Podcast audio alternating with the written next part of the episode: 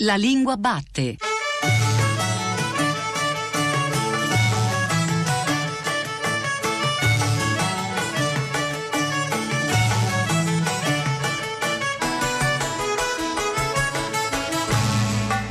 Buongiorno e ben ritrovati alla Lingua Batte, la trasmissione di Radio 3 che esplora il paesaggio della lingua italiana. Questi microfoni Paolo Di Paolo. Questa mattina cominciamo con una parola molto bella, la parola comunità che c'entra col mettere qualcosa in comune. Un organismo collettivo di qualunque tipo, grande o piccolo, è quello che è, scriveva William James in una pagina del 1896 sulla fiducia sociale, è quello che è perché ogni membro assolve al suo dovere, fidandosi che gli altri contemporaneamente assolvano ai loro doveri. Ogni governo, ogni esercito, ogni organizzazione commerciale, una nave, una scuola, una squadra sportiva esiste solo a queste condizioni, senza le quali non solo non si raggiungerebbe il risultato, ma non si inizierebbe neppure a perseguirlo. Una comunità ideale realizzata, questa è l'espressione che invece usa uno scrittore dei nostri tempi, Tiziano Scarpa, parlando di questo confinamento in cui scrive non mi sento affatto separato dai miei simili, al contrario la clausura solitaria mi fa sentire come forse mai prima di oggi fortissimamente unito all'umanità,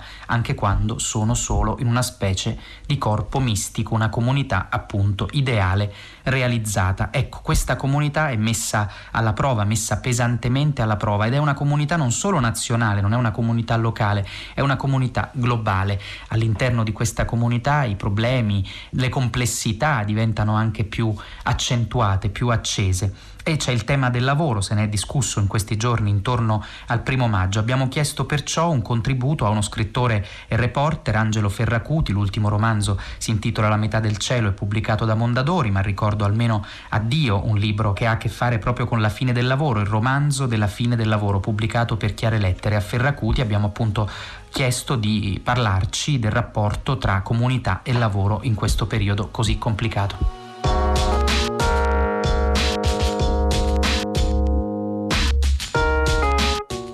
Certo, in questi giorni di clausura abbiamo sentito come il lavoro sia anche un collante delle relazioni umane, oltre che qualcosa di fortemente identitario, non solo insomma qualcosa da subire come fatica, come costrizione, ma anche un'attività sociale che entra in maniera molto forte nella nostra biografia, nella nostra eh, storia di, di persone. Dentro il mondo del lavoro ci sono anche molte comunità coese che resistono alla globalizzazione. Io per esempio ho raccontato l'epica mineraria del Sulcis eh, in Sardegna dove eh, si creò nel tempo una civiltà del lavoro straordinaria, una classe operaia fortissima, eh, agguerrita e dove il lavoro ha alimentato per un secolo un rapporto fortissimo di solidarietà tra le persone anche proprio dentro le lotte eh, operaie attraverso gli scioperi, le occupazioni. Eh, molti romanzi del passato, tra l'altro, ci hanno raccontato questo, penso alla cittadella di Cronin, a Uomini e topi di Steinbeck, eh, ai bellissimi reportage di Orwell sulla Grande Depressione vista nell'inferno delle miniere inglesi. Eh, ma a partire dagli anni Ottanta, con la sconfitta appunto di quei minatori, dopo un lungo braccio di ferro con la signora Thatcher e quella dello sciopero di 31 giorni alla Fiat che segnò proprio un punto eh, di demarcazione, quella comunità operaia eh, è stata frantumata, il mondo del lavoro è cambiato radicalmente, anche perché nel frattempo eh, insomma sono successe molte cose, è caduto il muro di Berlino, è andato in frantumi anche eh, il movimento operaio internazionale, è iniziato un, diciamo, un nuovo mondo del lavoro e con esso i lavori precari. Io ho scritto un libro, Il costo della vita, dove nel raccontare il più grande incidente sul lavoro del dopoguerra a Ravenna, in una nave gasiera, c'erano 13 operai che stavano pulendo le sentine, i bassifondi e morirono soffocati, alcuni al primo giorno di lavoro. Ho cercato di raccontare non solo il fatto in sé, ma questo passaggio cruciale, questo cambiamento, questa rottura di un, un, patto sociale del mondo del lavoro. Per non parlare del lavoro nero, dei nuovi schiavi in Italia, in Europa.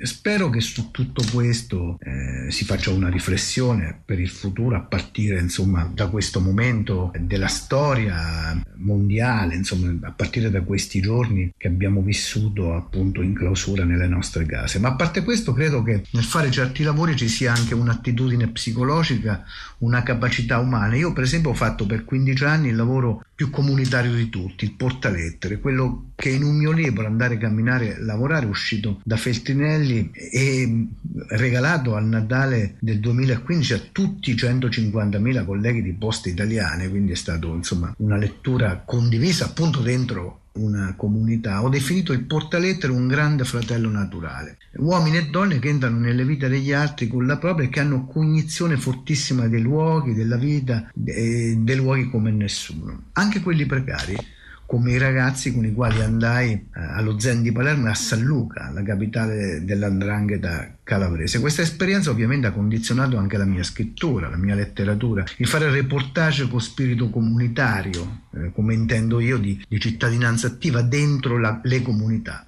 sia in Italia, per esempio nelle regioni del terremoto, intervistando la gente dentro le case, nei quartieri, in piccoli paesi dell'Appennino o in Amazzonia, dove sto lavorando da cinque anni nei paesi della foresta insieme al fotografo Giovanni Marrozzini e dove presto spero di tornare per navigare il Rio Negro con un battello, la Malassunta, eh, in omaggio al grande pittore marchigiano Osvaldo Licini.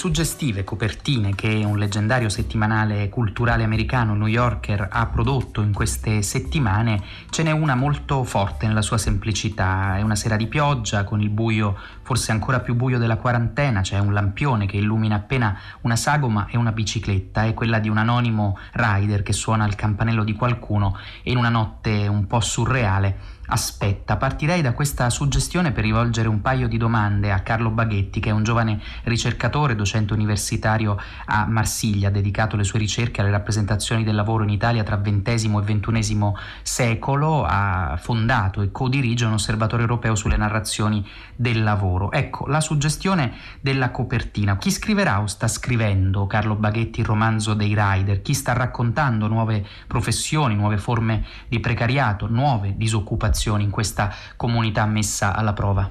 Essendo il lavoro eh, una fonte di ispirazione eh, primaria, ecco, non sicuramente in senso positivo, ma perché fonte di angoscia, di frustrazione, di paura, molto spesso dà luogo a narrazioni d'esordio, a aspiranti scrittori che decidono di raccontare il mondo del lavoro perché è quello che conoscono meglio.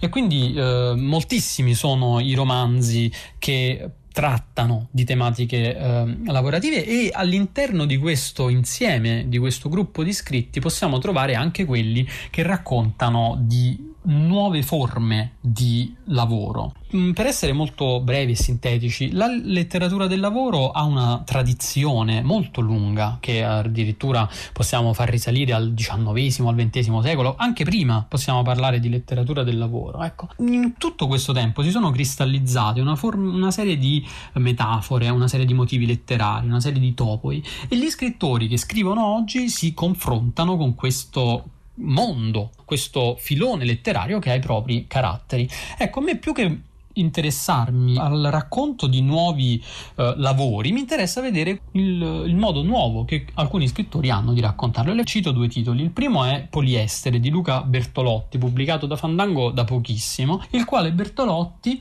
su un tipico romanzo del lavoro, innesta verso la metà della sua trama i moduli del romanzo d'avventura, del romanzo di, di, genere.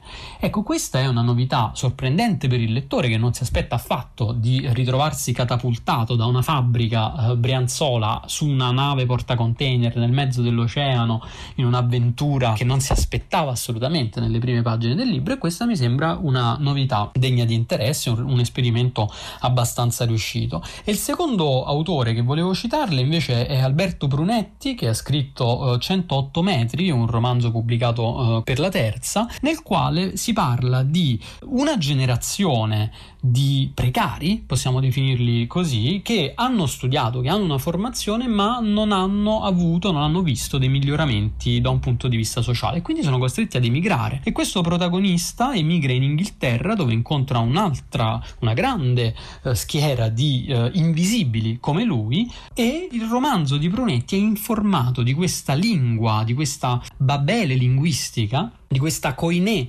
dialectos in cui si parlano tutte le lingue del precariato, dal, dal, toscano all'inglese al francese, quindi c'è questo tessuto linguistico molto vario che tenta di dare voce a una nuova ed esplosiva, come diceva Gay Standing, classe dei sociale, la classe dei precari. Carlo Baghetti, lei ha studiato molto la narrativa e il rapporto al tema del lavoro. Dopo l'exploit ormai datato della generazione precaria, appunto nel primo decennio del 2000, quali sono secondo lei da un punto di vista stilistico e linguistico gli esperimenti più interessanti? Le pare che siano poco visibili e c'è una ragione che spiega eventualmente l'opacità di questo racconto rispetto alla fortuna anche commerciale dei libri e dei film sulla generazione cosiddetta 1000 euro?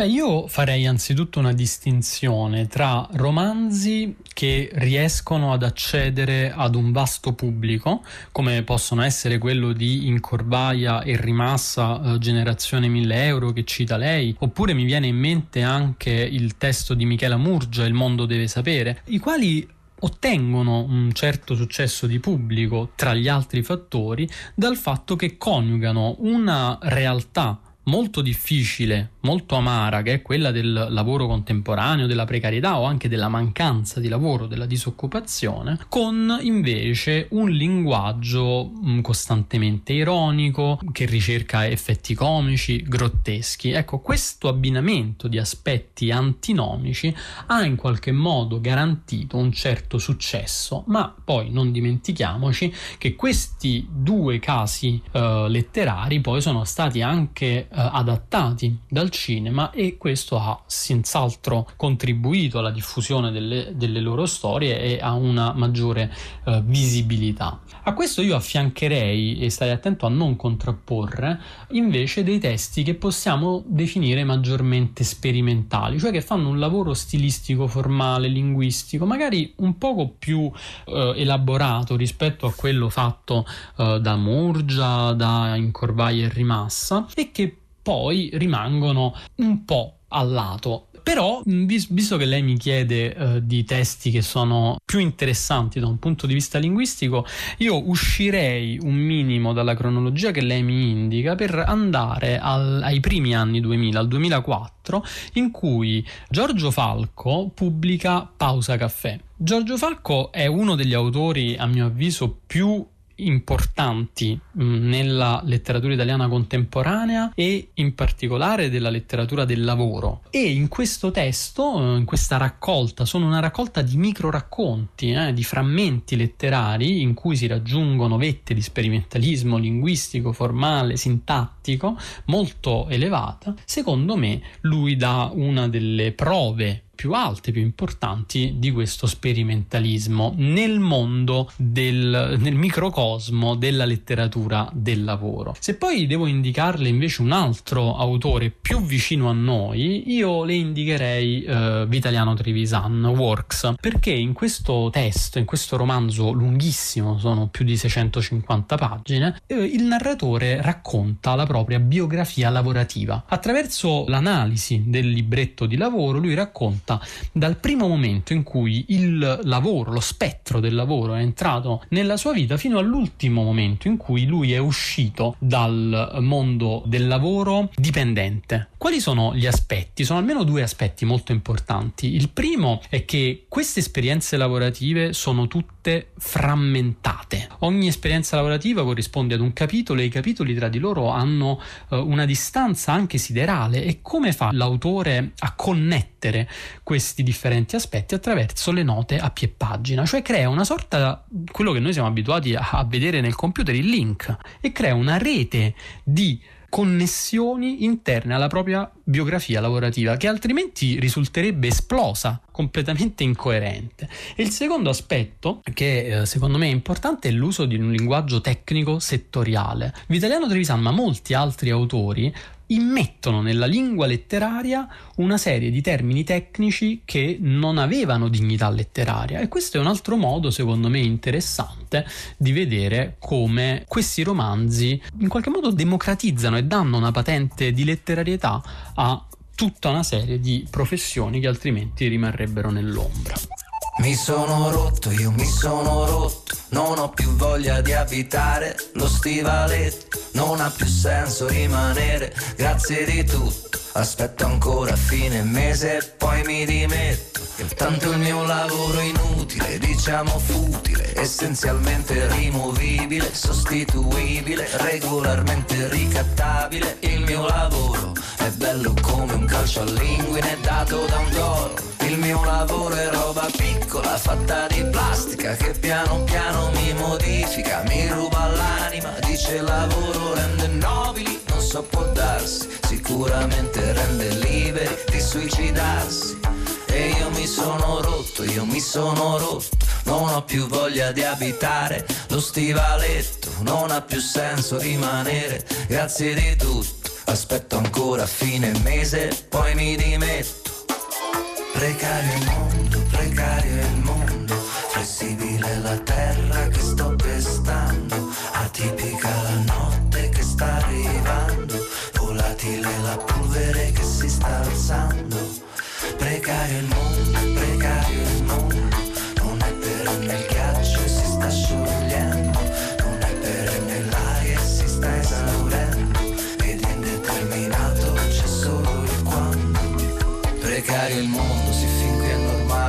ma sembra ancora più precario. Silvia Contarini, lei è docente universitaria a Nanterre, ha appena pubblicato Scrivere al tempo della globalizzazione per eh, l'editore Cesati ed è un interessante saggio che indaga i movimenti della comunità globale attraverso la letteratura. La crisi pandemica sembra avere drammaticamente reso evidente il senso di una comunità appunto globale, di tutte le sue implicazioni. Dal punto di vista culturale le pare che siamo ancora lontani, in difetto rispetto a una visione davvero e fino in fondo globale? Quali sono i segni nelle scritture di questi anni, negli autori più avvertiti, di un sentimento autentico della comunità globale? Mi sembra eh, che l'idea che la letteratura contribuisca ora a creare una comunità globale sia un'idea che piace molto alla critica ma che abbia meno riscontro forse nella realtà italiana di oggi. Ci si può chiedere, ed è l'interrogativo da cui ha preso le mosse il mio libro, eh, se la globalizzazione abbia un impatto anche sulla cultura, in particolare sulla letteratura, che è poi il mio campo di studi. Per esempio, alcuni ritengono che, eh, ed è una constatazione tutta negativa, negativa, eh, ritengono che le dinamiche della globalizzazione eh, conducano a una forma di omologazione culturale, a una omogeneità e, e che in qualche modo il mondo globale fagociti le culture e le lingue minori, le lingue periferiche, marginali, insomma che sia una forma nuova di imperialismo culturale e di annessione delle periferie del mondo. Sul versante positivo invece altri ritengono che la mondialità avvicini paesi distanti e permetta a letterature di paesi diversi, appunto periferici, di affacciarsi sulla scena mondiale, di esistere al di fuori dei confini nazionali e di confrontarsi.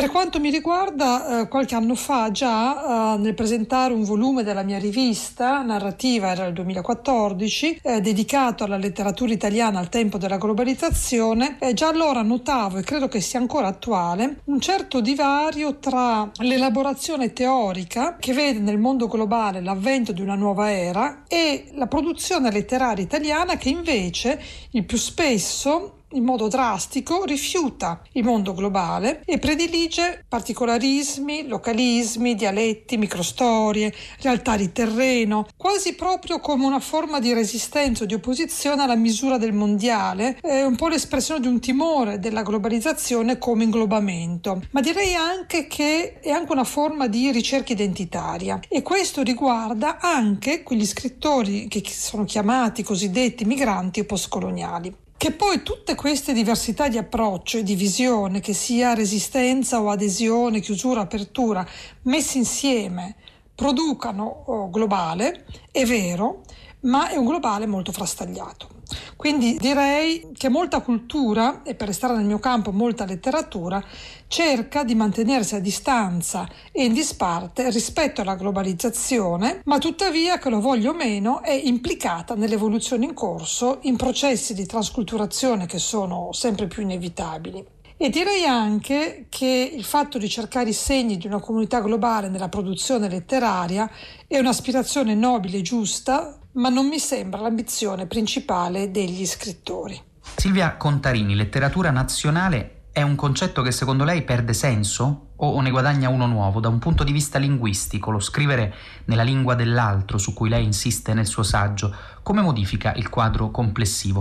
In qualche parola direi che letteratura nazionale è un concetto che resiste e aggiungerei anche per fortuna, perché altrimenti si sarebbe liquefatto in questo calderone eh, della letteratura mondiale e vorrei anche ricordare che in una prospettiva mondiale la letteratura italiana è marginale, l'Italia non è centro e periferia o semiperiferia come si voglia. Però il concetto di letteratura nazionale va rivisto, anzi ormai da anni viene già rivisto e viene rivisto visto in senso molto più inclusivo, come il concetto di canone e quello di tradizione letteraria. Per inclusivo intendo per esempio che già inserito o riscoperto scrittori dialettali, generi popolari, scrittrici, ma anche più di recente sta cominciando a includere i cosiddetti nuovi italiani, cioè gli scrittori che sono chiamati anche migranti, postcoloniali, italofoni, inquadrati in altre simili categorie tutte molto discutibili, che però sono usate per contraddistinguere quegli scrittori non italianissimi, qui riprendo una definizione di Amara Lacussa, cioè migranti di prima o seconda generazione o figli di coppie miste, eh, ossia quegli scrittori a cavallo tra due o più culture che per necessità o per scelta o perché semplicemente l'Italia è il loro paese, il paese in cui sono nati, scritti scrivono in italiano. È per questi scrittori che si pone la questione della lingua, anche se faccio notare che quando si parla di lingua dell'alterità per noi l'alterità è la loro, ma per loro la lingua altra è l'italiano e si confrontano con l'alterità della lingua italiana. Insomma è una questione di punti di vista, come sempre. E vorrei far notare anche che il plurilinguismo non è un fenomeno nuovo nella letteratura italiana, anzi. Allora, oggi per eh, le scritture migranti ci si può chiedere se sia vero, come si afferma spesso, che sul piano linguistico iniettino linfa vitale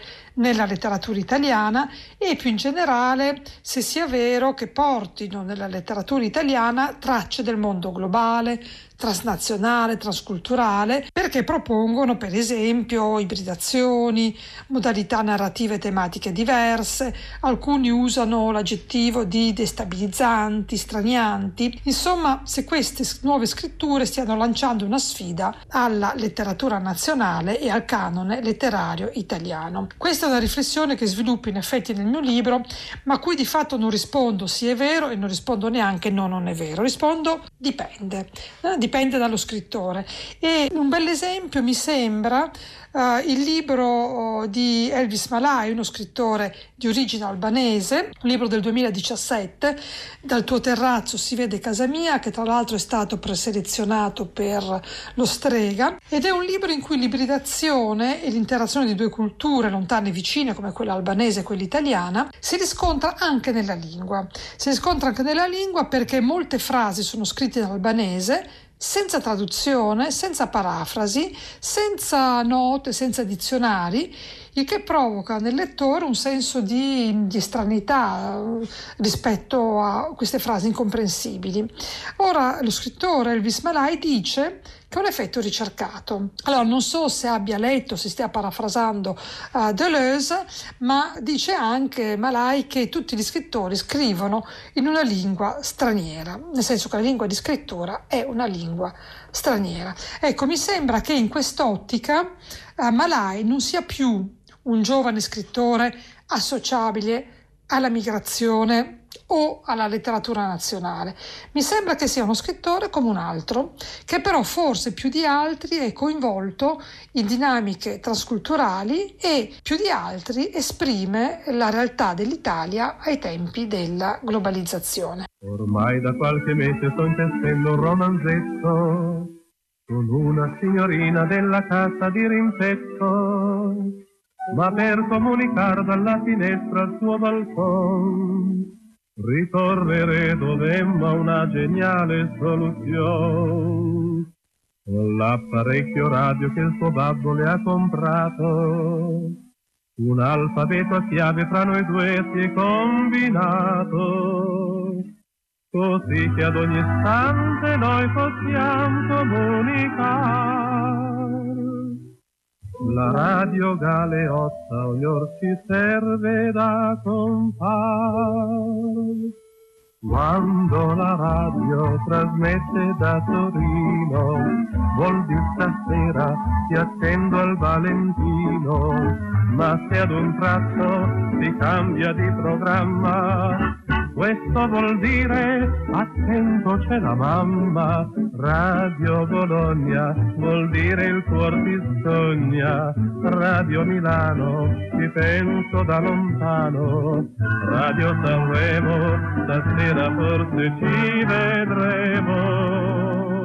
E questa era la voce di Alberto Rabagliati in una vecchia canzone intitolata Quando la radio canta. Ecco, quando c'è la comunità, a proposito di radio, è invece il titolo di una iniziativa di coproduzione promossa dalla comunità radio-televisiva italofona, appunto una coproduzione in emergenza che ha a che fare proprio con questa parola, scrivono i promotori a noi molto cara, comunità, una parola che oggi più che mai risuona in tutta la sua forza. Sono tante voci, tanti contributi che arrivano da molti molti paesi del mondo che ci aiutano ad avere idee, ad muovere le coscienze, a sentire che c'è una comunità che parla italiano in giro per il mondo. Anche questo può aiutarci a superare un momento che mai avremmo pensato di dover vivere. Eh, Cristina Faloci ha intervistato per noi la segretaria generale della eh, comunità radiotelevisiva italofona Maria Dubessé.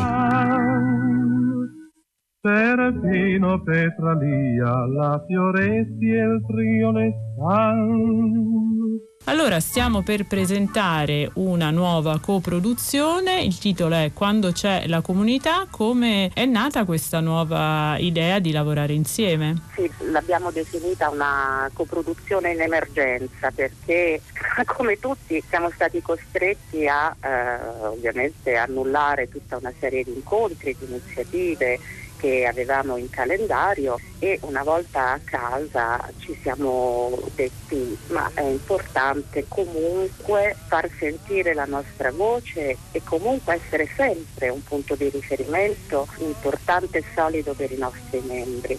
Per cui abbiamo proposto alle radio della comunità questa nuova coproduzione e abbiamo immaginato di dedicarla a una parola a noi molto cara, è la parola comunità, che appunto è addirittura nel nostro nome e che però ultimamente sta veramente acquisendo e riportando un significato sempre più profondo. Ecco, la novità di questa coproduzione, Maria Dubessé, è il fatto che non sono solo le radio italofone eh, a essere protagoniste, ma anche degli intellettuali, dei poeti e degli studiosi che mh, hai voluto coinvolgere. Sì, tantissimi sono gli interventi, tantissime le radio che hanno partecipato, molta RAI come sempre attiva con le sedi regionali di Sicilia, di Alto Adige, Friuli Venezia Giulia, ma anche con un intervento della responsabilità sociale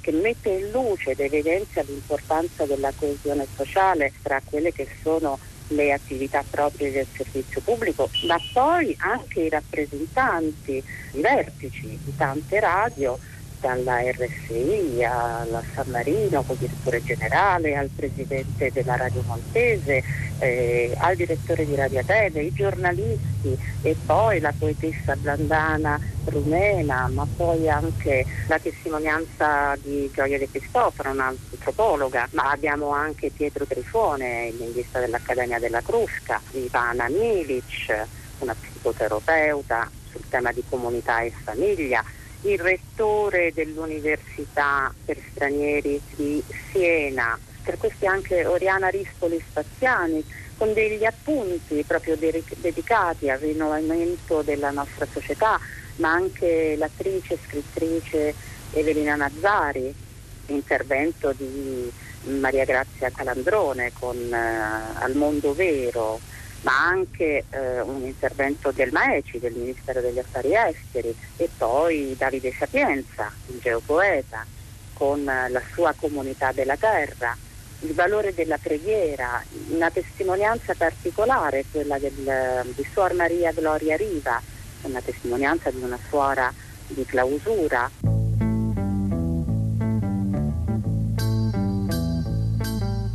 E ascoltiamo allora i contributi di questa iniziativa promossa dalla comunità radiotelevisiva italofona. Eh, ascolterete nell'ordine un uh, intervento che arriva da Radio Vaticana sull'impegno e la forza della preghiera, Suor Maria Gloria Riva, intervistata da Rosario Tronnolone, poi Pietro Catal, direttore dell'Università per stranieri di Siena, sull'università come luogo di comunità diffusa e ancora la poetessa Maria Grazia Calandrone che legge un testo intitolato Al mondo vero, l'attrice Evelina Nazzari che legge il tempo sospeso, arriva poi un contributo dalla Repubblica del Montenegro su come appunto eh, questa nazione ha fatto fronte all'epidemia, Vesna Pejovic, caporedattrice del programma per la lingua italiana della radio televisione pubblica montenegrina. E ancora la dimensione di comunità, la ricerca e condivisione di simboli eh, dell'antropologa Gioia De Cristofaro della Libera Università dei Diritti Umani. E infine eh, Salvatore Cusimano, direttore di RAI Sicilia sulla solidarietà e lo spirito di comunità nel corso di questa emergenza.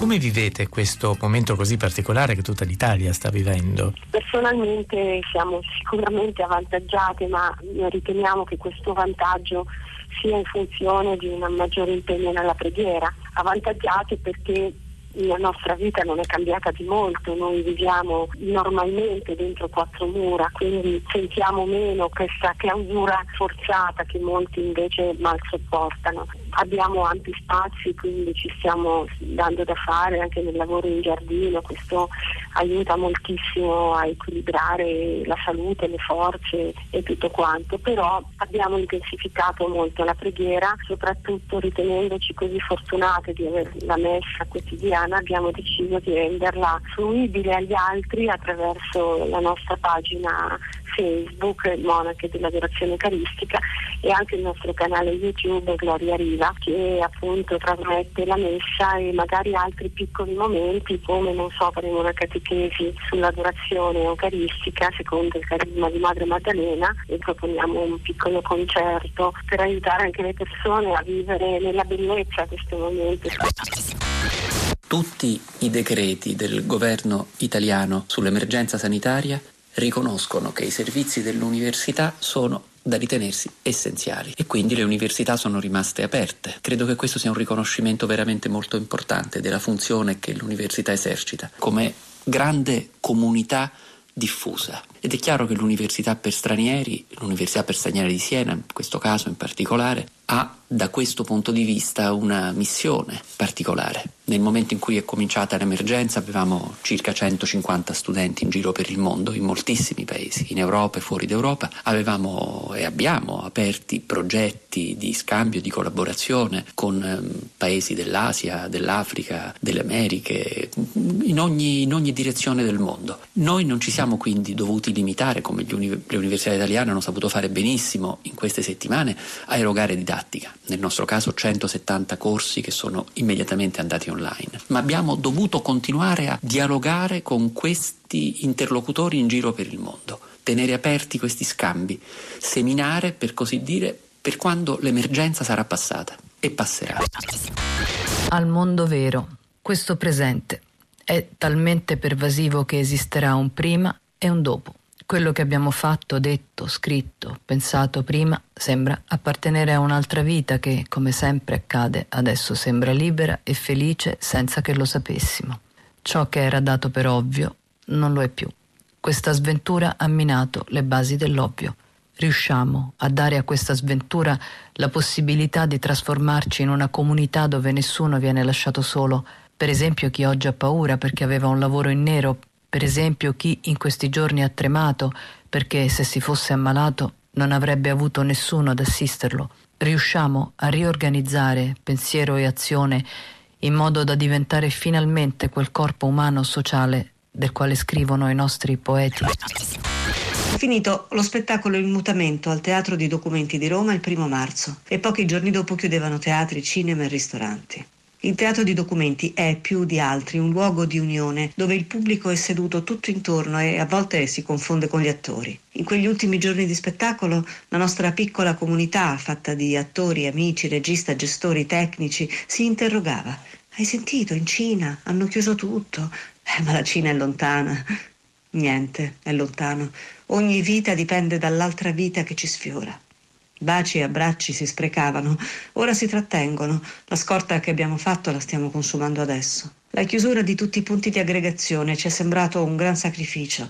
Non conoscevamo ancora il tempo sospeso. Sto aspettando di tornare nello stesso teatro per avere la sensazione magica che niente sia successo e che si può ripartire da dove ci eravamo fermati gli abbracci alle persone che amiamo, quelle della nostra comunità scelta dal nostro cuore, ci mancano terribilmente. Abbracciare sarà la prima cosa che farò quando ce ne daranno il permesso. La nostra speranza e illusione che Montenegro è l'unico paese in Europa dove non ci sono registrati malati purtroppo è durata poco. Per fortuna il nostro governo è stato in altezza del compito e medici hanno eh, reagito in tempo. Di nuovo leggo il libro Appunti dalla casa morta di Dostoevsky. La libertà o chiusura mentale è la nostra scelta. Siamo in guerra con un nemico invisibile, ma nonostante il fatto che ci sia un nemico comune, sembra che questa guerra stia cominciando a fare ai pezzi prima di tutto l'economia, la famiglia e anche la comunità. In Montenegro, nelle ultime due settimane, è aumentata 27% la violenza dentro le famiglie. Non scordiamoci che la violenza è stato un problema grosso anche prima di coronavirus. Le domande a tutti noi. Abbiamo imparato qualcosa? Che cosa cambierà dopo coronavirus? La pandemia sta distruggendo l'ultimo pensiero di unità oppure rinforzerà la comunità? Siamo di fronte ad un evento eccezionale. Da una cultura fondata prevalentemente sull'egoismo, l'aggressività, l'individualismo e il consumismo, oggi siamo all'interno di un sistema culturale alternativo, altro, fondato sull'empatia, la collaborazione e la solidarietà locale, nazionale e internazionale, la cooperazione, l'impegno gratuito e il volontariato. Interessante e nuovo anche l'aspetto di ricerca e condivisione di simboli, simboli che vanno a sottolineare la dimensione di comunità riscoperta scoperta, valorizzata e rappresentata.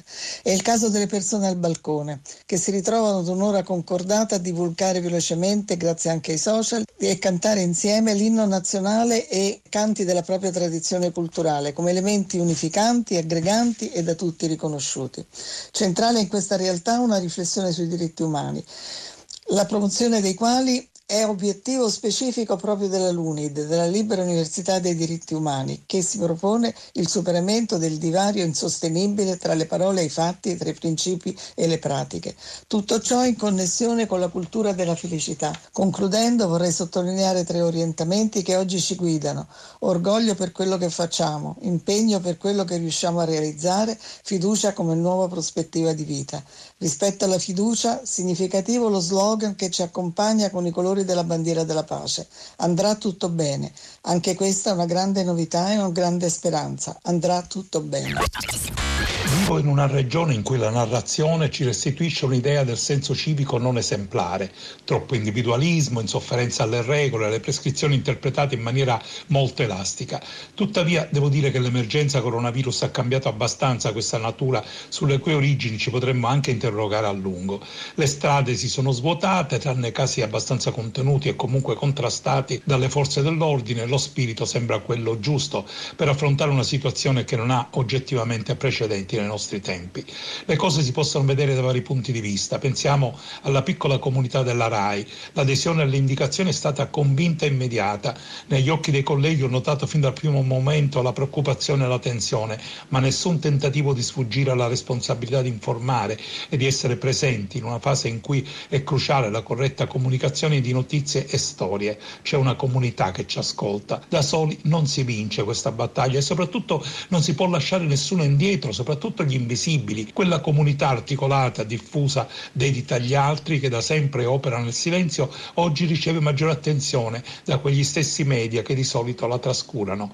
Migliaia di volontari che sfidano anche il rischio del contagio pur di prestare il loro aiuto alla stregua degli infermieri e dei medici di frontiera, perché ci sono siciliani e siciliani, italiani e italiani e tanto da noi come nelle altre parti d'Italia e forse anche del mondo hanno un solo precetto, questa cosa andava fatta e io l'ho fatta. ICN Radio New York, la voce più bella d'Italia.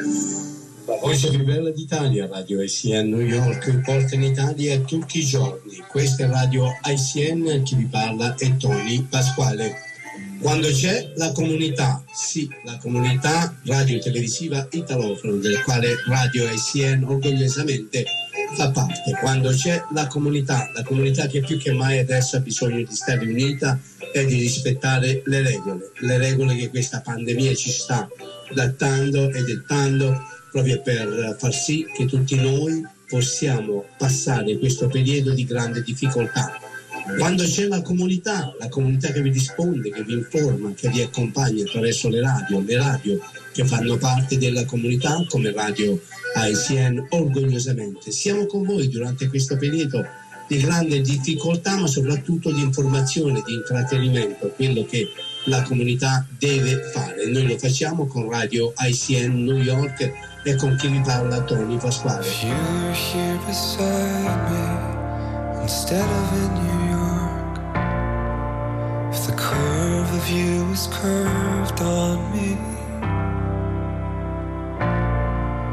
I'd tell you that I loved you before I ever knew you.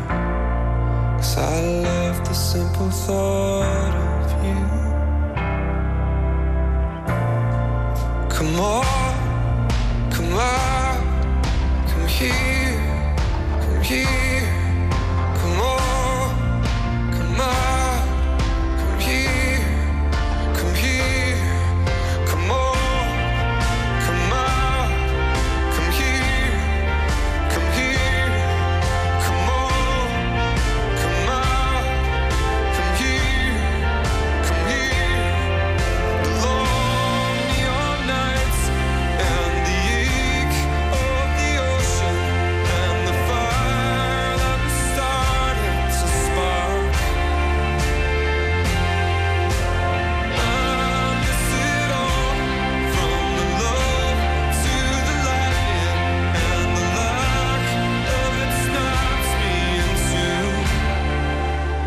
La comunità può esistere solo se i singoli sentono di farne parte, vivono la costrizione come una gabbia necessaria per aiutare gli altri, per non trasformare gli ospedali e le case per anziani solo in luoghi di morte, ma lasciare che siano luoghi di cura. Dentro tutto questo nascono iniziative di aiuto e solidarietà. Chi va a fare la spesa per gli altri, chi organizza linee telefoniche anche solo per chiacchierare con chi è solo, chi canta in rete per condividere con gli altri un momento di passione. Abbiamo raccontato in tv la storia di un'anziana signora che si è messa a cucinare e ha annunciato su Facebook la disponibilità dei pasti, a patto che li si andasse a ritirare rispettando la distanza sociale. E storie così ce ne sono moltissime. Ripartiamo da qui. Il racconto è essenziale e sentire le voci dagli altri paesi ci aiuta ad avere idee, a muovere le coscienze, ad avere coscienza che una comunità che parla italiano in giro per il mondo può aiutarci a superare un momento che mai avremmo pensato di dover vivere. Maurizio Canetta della RSI, Radio Televisione Svizzera di lingua italiana. Salve colleghi e amici della comunità radiotelevisiva italofona. Chi vi parla, Marcello Cielo Ayala, a nome della RAE, la radio argentina all'estero, vi saluta con la speranza e la fiducia che questa situazione passi al più presto. Questa iniziativa della comunità ci dà una volta in più la motivazione di andare avanti insieme e sebbene abbiamo degli impedimenti non irrilevanti, sono questi i momenti che mettono a prova i legami di una comunità. Il saluto e più che mai, hasta la vittoria sempre. Un cordiale saluto da Massimo Gobessi dalla sede RAI per il Friuli Venezia Giulia di Trieste. Parlare in questo periodo di comunità è molto molto importante, ma parlare anche in senso terapeutico, in senso psicologico lo è ancora di più. Noi siamo in collegamento telefonico con la dottoressa Ivana Milic, terapeuta familiare e Dula. Senta dottoressa, cosa significa comunità dal suo punto di vista? Significa una cellula, un elemento dove si ritrovano più persone e io la famiglia la identifico come prima comunità in cui ogni essere umano si ritrova alla sua nascita e da lì poi sviluppa eh, tutte le relazioni, quindi porterei la famiglia al centro dell'attenzione in questi momenti. Cari amici e colleghi tutti, come tanti altri casi nel mondo, anche in questa città di Atene, in questi giorni dove tutto attorno a noi è sospeso, esistono diverse problematiche, anche se a volte diverse su come si possano affrontare.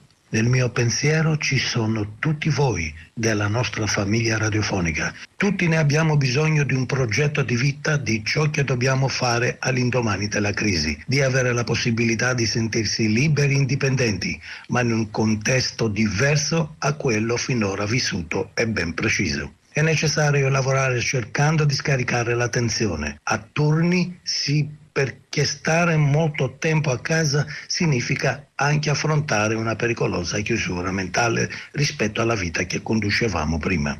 Comunque vanno le cose, se non possiamo stare insieme, dobbiamo stare vicini. Questo è il nostro compito. Un forte abbraccio a tutti. Tassos. Sono Pietro Trifone e insegno storia della lingua italiana nell'Università di Roma Tor Vergata. Nell'epoca della globalizzazione parlare di comunità può sembrare anacronistico.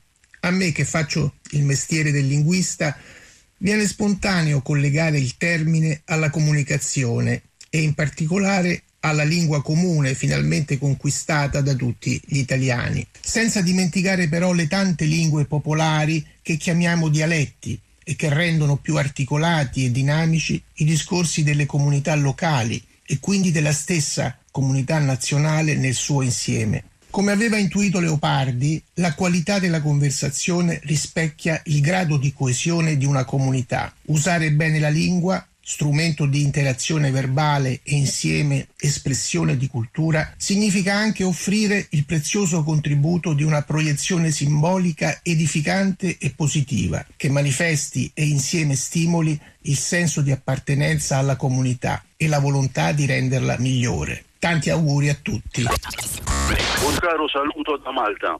Sono Tonio Portoghese della Radio Televisione di Malta in questa crisi pandemica quasi apocalittica la sensibilizzazione e l'integrazione di tutta la popolazione è vitale. Sensibilizzare significa educare integrare tutti nella campagna nazionale che coinvolge le autorità civili, i professionisti del settore della sanità, della salute pubblica, le forze dell'ordine, le forze sociali e anche il nostro servizio pubblico radio-televisivo. Tutti insieme siamo impegnati in questa campagna indispensabile di giusta informazione senza la quale non possiamo riuscire a sconfiggere questo virus. Solamente unendo e integrando tutti gli sforzi e l'impegno di tutti con la giusta disciplina possiamo riuscire a farcela. Sono Davide Sapienza, scrittore. La mia idea di comunità è da molto tempo piuttosto chiara. Io mi sento parte di una comunità molto grande e questa comunità ha un solo nome, si chiama Comunità della Terra e, e mi fa molto venire in mente quando ero ragazzo l'ascolto di una canzone come Imagine di John Lennon, sul fatto di poter immaginare, perché non era difficile immaginare un mondo solo. Noi in realtà siamo in un mondo solo, la vita è una e all'interno di questa nostra posizione, all'interno della comunità della Terra, abbiamo delle possibilità straordinarie grazie a delle doti uniche della nostra specie come l'immaginazione, la fantasia, cose che ci hanno permesso di arrivare a oggi, certamente attraverso errori anche gravi, alcuni molto gravi, soprattutto nei confronti del resto della comunità della Terra e dunque anche nel resto dei nostri simili.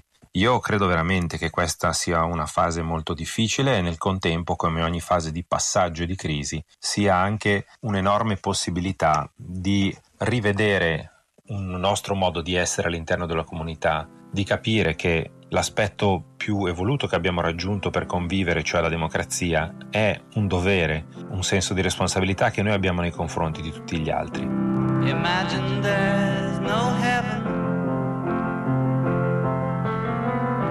See if you try.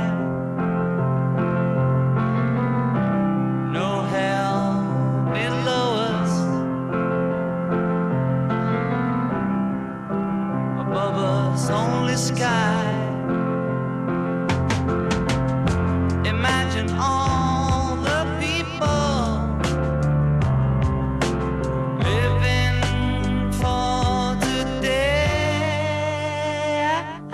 Concludiamo questo nostro viaggio tra le comunità italofone grazie agli amici della comunità radiotelevisiva italofona. Uh, gli interventi che ascolterete in sequenza sono di Maria Luisa Pappalardo della Direzione Generale per la Promozione del Sistema Paese del Ministero degli Affari Esteri, uh, l'intervento di Paolo Mazzuccato che intervista per Rai Bolzano Domenico Nunziata, un giovane che ha aperto sul web Radio Quarantena, una sorta di radio di quartiere cittadina aperta ai contributi di volontari con appuntamenti fissi live in podcast, un'intervista di Alessandra Tortosa, l'attrice Sandra Passarello che ogni giorno dal suo balcone legge una poesia e poi la diffonde sui social, un contributo che arriva da Radio Romania sulla solidarietà dell'Ordine di Malta in Romania eh, gli appunti per il rinnovamento della nostra società della scrittrice Oriana Rispoli Spaziani, il ruolo della comunicazione della pandemia raccontato da Carlo Romeo, direttore generale della radiotelevisione di San Marino, il tavolo sociale istituito dalla RAI, ne parla Roberto Natale. E infine eh, la risposta alla domanda se l'epidemia mette a rischio la tenuta dell'Unione Europea firmata da Tommaso Pedicini, il caporedattore di Radio Colonia.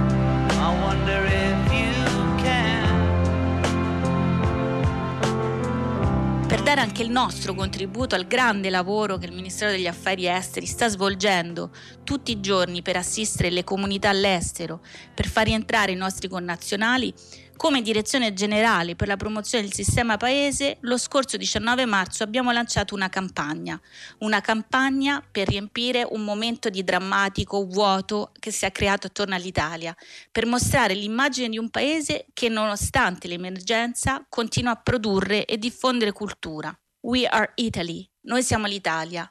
Questo è il nome che abbiamo scelto, in cui con quel noi esprimiamo tutta la forza di un'appartenenza, di una condivisione di valori che vede la cultura protagonista, un'adesione quindi a una comunità che va al di là di ogni confine fisico.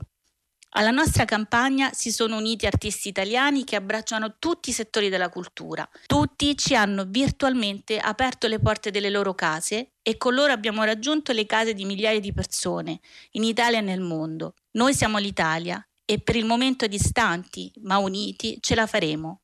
Un caro saluto a tutti. Sì, la radio si chiama Radio Quarantenna, è nata un po' da una battuta, appunto la nostra è una web radio con una sede diffusa a Bolzano, eh, um, è una radio un po', un po', corsara, diciamo così, è nata dalla situazione di emergenza in cui siamo, è nata in un gruppo chat di amici in cui ci si è detti perché non facciamo una radio in cui ci teniamo aggiornati sulle notizie, ci raccontiamo delle storie, parliamo di, eh, di arte, di storia delle idee, di cultura. Siamo partiti appunto in due come promotori e adesso siamo siamo, una ventina, eh, noi registriamo tutti singolarmente dalle nostre case, insomma siamo, siamo, in diretta live e ci colleghiamo con dei servizi appunto di, di streaming per, per stare vicini anche da lontani. Ogni giorno scelgo una poesia che parli a chi passa, al quartiere, ma poi anche ad altre persone perché ho deciso di fotografarla, registrarla e spedirla anche ad altre persone, insomma di, di spargerla perché la poesia penso che abbia un valore molto importante che in questi momenti di difficoltà non dobbiamo dimenticare.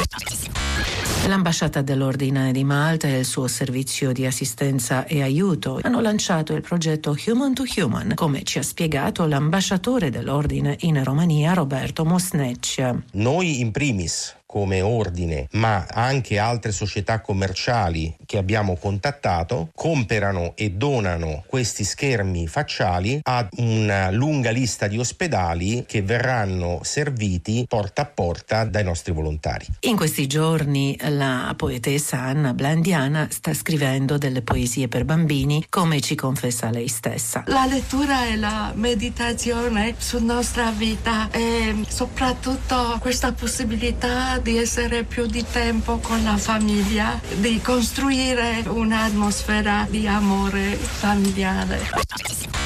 Io credo che un percorso fondamentale per avviare questa fase di ricostruzione sociale debba comprendere il rafforzamento e l'allargamento del concetto di comunità attraverso un'azione che risulterà proficua allorché le persone si sentiranno effettivamente appartenenti a una o più comunità con cui abbiano valori primari da condividere. Ma il passaggio nodale di questo percorso sarebbe di mettere le comunità in relazione e in confronto fra loro. Mi riferisco a comunità di persone che abbiano non soltanto interessi comuni, ma anche interessi complementari. Ne nascerebbero dinamiche innovative e preziose, con sviluppi originali che darebbero un inedito impulso a ciascuna comunità e dunque alla società. Va sottolineato però che non sto parlando di interessi economici. Le comunità che propongo di creare sarebbero invece unite da interessi culturali, curiosità intellettuali, passioni da condividere e da crescere insieme e andrebbero incoraggiate e promosse. Non è un momento semplice, un momento in cui ritrovarsi tutti quanti agli arresti domiciliari, anche se per una causa fondamentale, eh, non è piacevole. Saltano le libertà personali, però nel contempo, come in tutte le cose, ci sono vantaggi e svantaggi. Stiamo riscoprendo il desiderio di vedere degli amici, il desiderio di fare una passeggiata e quando scopriremo che queste cose non sono legate eh, indissolubilmente alla nostra realtà, beh, le, forse le godremo anche di più. E allora la comunità, eh, la comunità, torna a essere fondamentale, poi una realtà così piccola come San Marino, 30.000 abitanti, sia pure con un seggio all'ONU, è ancora più eh, forte, c'è un legame di sangue per molti, o quasi. E in questo contesto si vive come si può, cercando comunque di leggere, comunque di parlare in casa, di cercare insomma di non perdere quel, anzi di aumentare quel tasso di umanità che ci rende poi una specie civile. Nasce in RAI in queste settimane il tavolo del sociale, voluto dal vertice per potenziare la nostra capacità di raccontare la crisi, raccontare anche quanto di positivo e di solidale c'è in questa crisi, ascoltare le domande delle rappresentanze del terzo settore italiano, investito anch'esso da una crisi drammatica, cominciare a pensare a come ripartire, tenendo presente che ci troveremo eh, macerie sulle quali ricostruire e anche organizzare meglio la solidarietà che c'è, la fortissima spinta solidale. Questo significa anche pensare in maniera diversa e più incisiva ancora alle raccolte fondi che serviranno a sostenere i molti, troppi settori che nei prossimi mesi, nei prossimi anni dovranno fare i conti con una emergenza pesantissima. Nel momento in cui più si prova il bisogno di una comunità, di sentirsi tutti europei legati ad un unico destino, i rappresentanti dei governi nazionali si dividono nei soliti vecchi blocchi etnico-mentali, nord contro sud, ordoliberisti contro keynesiani, formiche contro cicale. E come se non bastasse, media ed opinioni pubbliche nazionali soffiano sul fuoco della divisione facendo ricorso ai più abusati stereotipi eh, dal tedesco tirchio e nazista all'italiano furbo e scroccone. Pare che ai nostri rappresentanti, ma anche a molti degli abitanti di questo continente, non sia ben chiara una cosa. Questa non è una crisi di passaggio, non possiamo ricorrere alle risposte usate in passato per altre situazioni di difficoltà. O l'Europa riscopre il senso di solidarietà per cui è nata, oppure l'Unione Europea sarà la vittima più illustre del Covid-19. O riusciamo a essere comunità o non c'è futuro per noi europei. A proposito di comunità e delle sorprese che produce nei suoi slanci di generosità, un nostro ascoltatore, Giuseppe Olivini, che ci scrive da Alzano Lombardo, piccola città appena fuori Bergamo, salita agli onori delle cronache appunto in queste settimane di pandemia, per essere stata una tra le prime più colpite, ci segnala una iniziativa spontanea molto interessante. Voglio dirvi qualcosa che vi tocchi, si intitola questo progetto del duo teatrale Respiro Cobalto, che dall'inizio di marzo legge poesie al telefono. Il committente contatta l'ideatrice, Clara Luiselli, segnala una persona alla quale desidera sia consegnata una poesia, sceglie o fa scegliere un autore o un'opera poetica e l'attrice Laura Mola la interpreta chiamando al telefono il destinatario allora stabilita. Diverse diverse eh, decine, centinaia quasi di persone hanno ricevuto in queste settimane qualche minuto di conforto, aiuto, vicinanza attraverso le opere di autori contemporanei, moderni e antichi. Approfitto per ringraziare il nostro ascoltatore di questa segnalazione, immaginando appunto di dedicare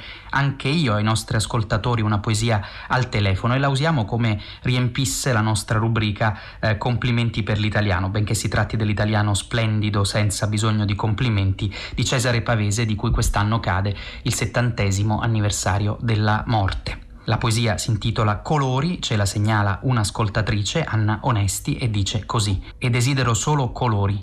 I colori non piangono, sono come un risveglio. Domani i colori torneranno. Ciascuno uscirà per la strada, ogni corpo un colore, perfino i bambini. Questo corpo vestito di rosso leggero dopo tanto pallore riavrà la sua vita. Sentirò intorno a me scivolare gli sguardi e saprò d'essere io. Gettando un'occhiata mi vedrò tra la gente. Ogni nuovo mattino uscirò per le strade cercando i colori. Well, the sky's turning purple above the community centre, and I'm sitting in a circle telling my secrets to strangers. And they say I've got a problem, but I don't know that I've got one, cause you never know that you've got one. Someone comes along and spots one. They say it's the hardest step, but it's the first one of many. And my feet are stuck to the ground, and I can't seem to take any. I could tell them I just came for the free cup of tea and the biscuit, make my way towards the door, but I don't think I can risk it, cause. I never wanted to stay, but the morning came so soon. E siamo ai saluti finali. Grazie da Paolo Di Paolo che vi parla da questi microfoni, da Cristina Faloci, curatrice del programma, da Ornella Bellucci con noi in redazione e naturalmente dal nostro curatore e regista Manuel De Lucia. Se volete riascoltare la puntata potete usare l'app Rai Play Radio, se volete scriverci la mail è la lingua batte chiocciolarai.it su Facebook cercate la lingua batte trattino Radio 3. A domenica prossima.